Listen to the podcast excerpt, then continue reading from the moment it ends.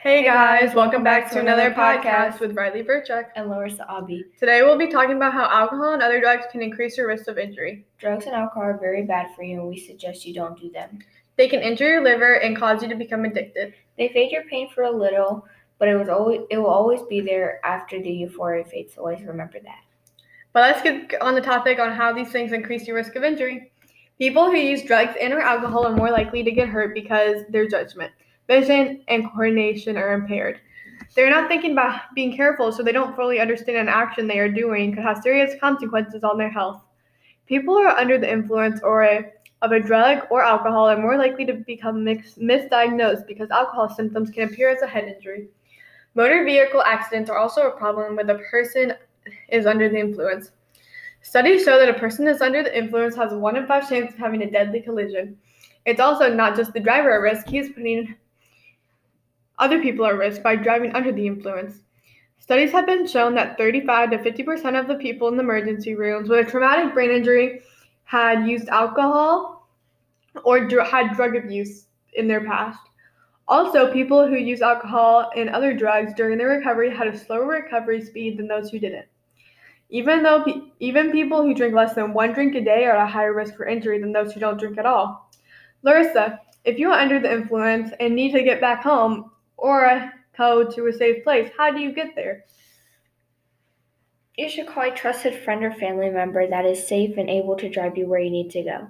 Make sure you assign a designated driver before you go out. The driver should not drink or do drugs in any circumstance, but if they do, do not enter a vehicle with them.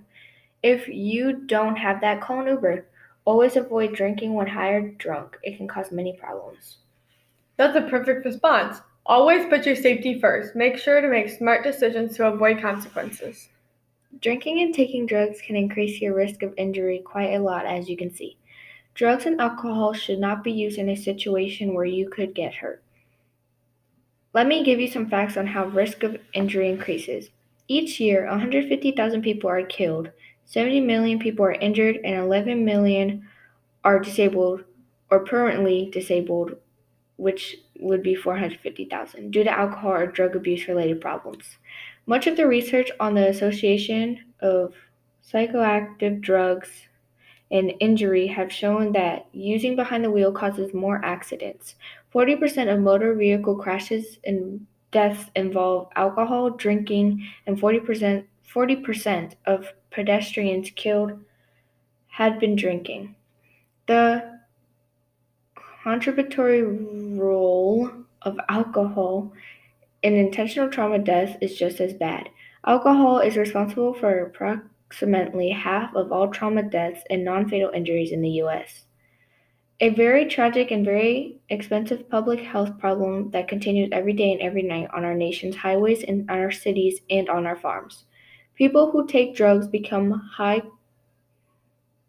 become high, causing them to not have control over their body. The same with alcohol. People tend to be more clumsy or mi- more violent un- when under the influence. Riley, if you wanted to have a safe place to drink to reduce injury, where would you drink? You should drink at home or at a trusted friend's house.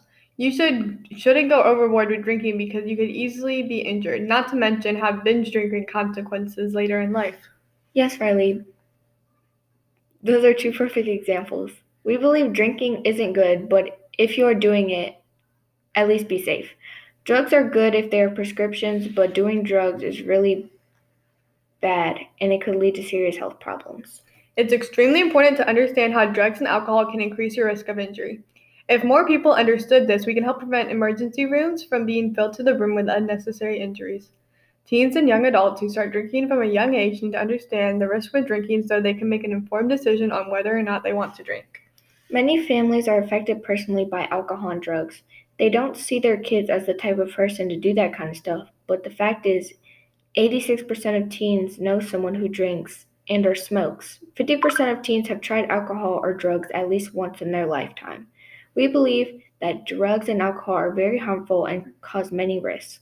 We think it's best if you stay away from alcohol, alcohol and drugs and find a better way to relieve stress or pain. As you can see, alcohol and drugs can put many risks to you. They can harm you and also put you in nervous situations. Please be aware of what these substances can do to you.